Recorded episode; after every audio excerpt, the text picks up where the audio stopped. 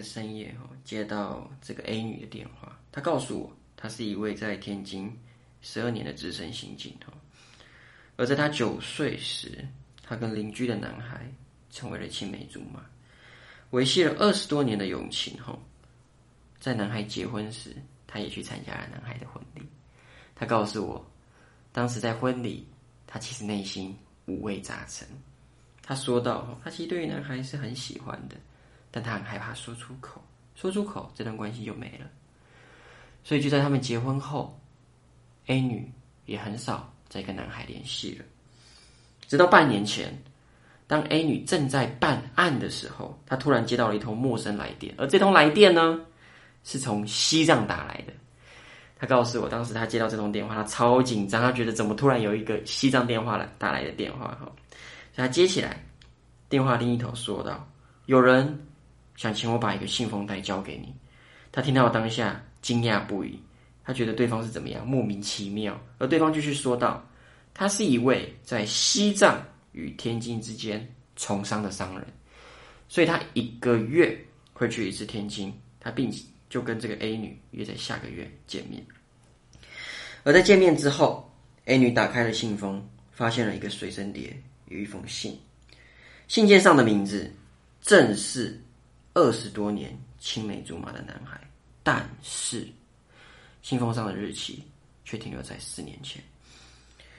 而这个信里面写到，男孩对于 A 女满满的思念与感情。换句话说，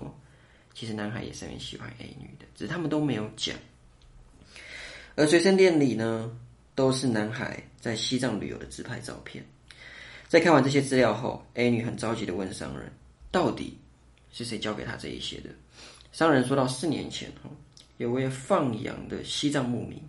在无人区放羊时候遇到了这个男生，而这个男生呢是跟着旅游团在无人区里观光，但就在旅游团集合时，这个男生却走向集合的反方向。换句话说，这个男生他是刻意跑来这个地方，但不跟旅游团集合。而在走向反方向的时候，他遇到了这位牧民，他们简单交谈了几句，男孩就突然把这个信封袋交给了牧民，并说道，可以的话帮我把这些资料交给这个人。而这个人正是 A 女。男孩留下了 A 女的联络方式后，便走向茫茫的无人区。放羊的牧民诧异地看着这一切，直到四年后，当商人与牧民聊天时才知道了这件事情。商人也就决定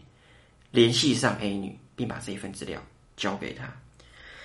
A 女跟我说啊，她听完这一切之后，她立刻就像警局、哦、请了一个长假，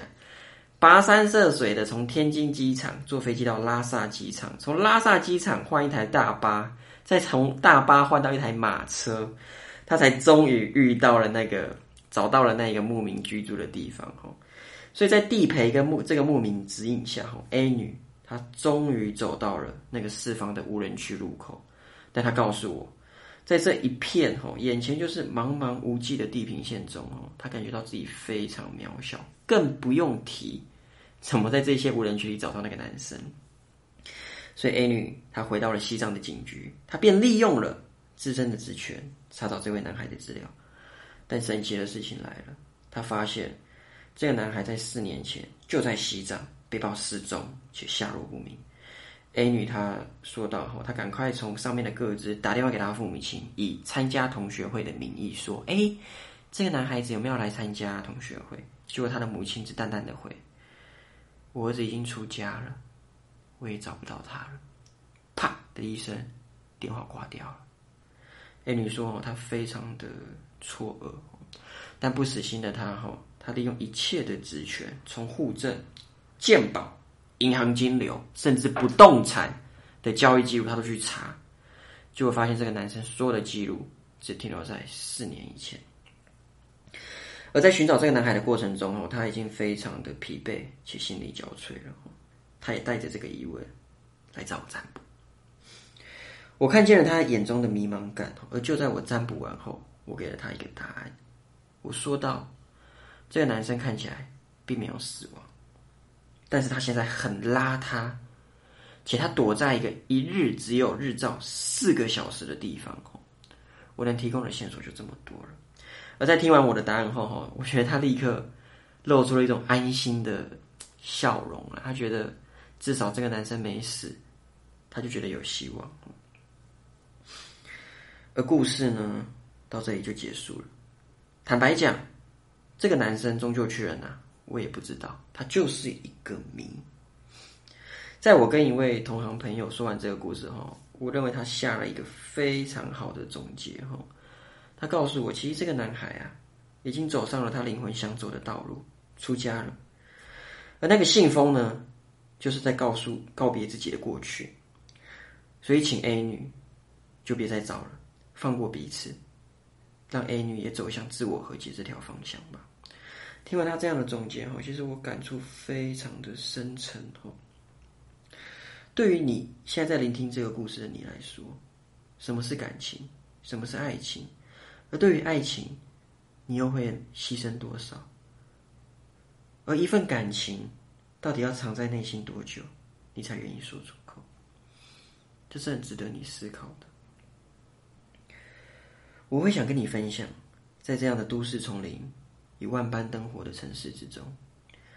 有非常多的人在经历不同的伤痛、疗愈、孤独的故事，而你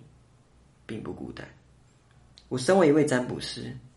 我每天都在与破碎的心灵共处，聆听他们的故事。所以我希望你来到我的频道，听了这些故事，会让你感到不再寂寞，不再孤独。有很多人都在与你一同奋斗着，努力着。谢谢你，聆听到此，我们再会。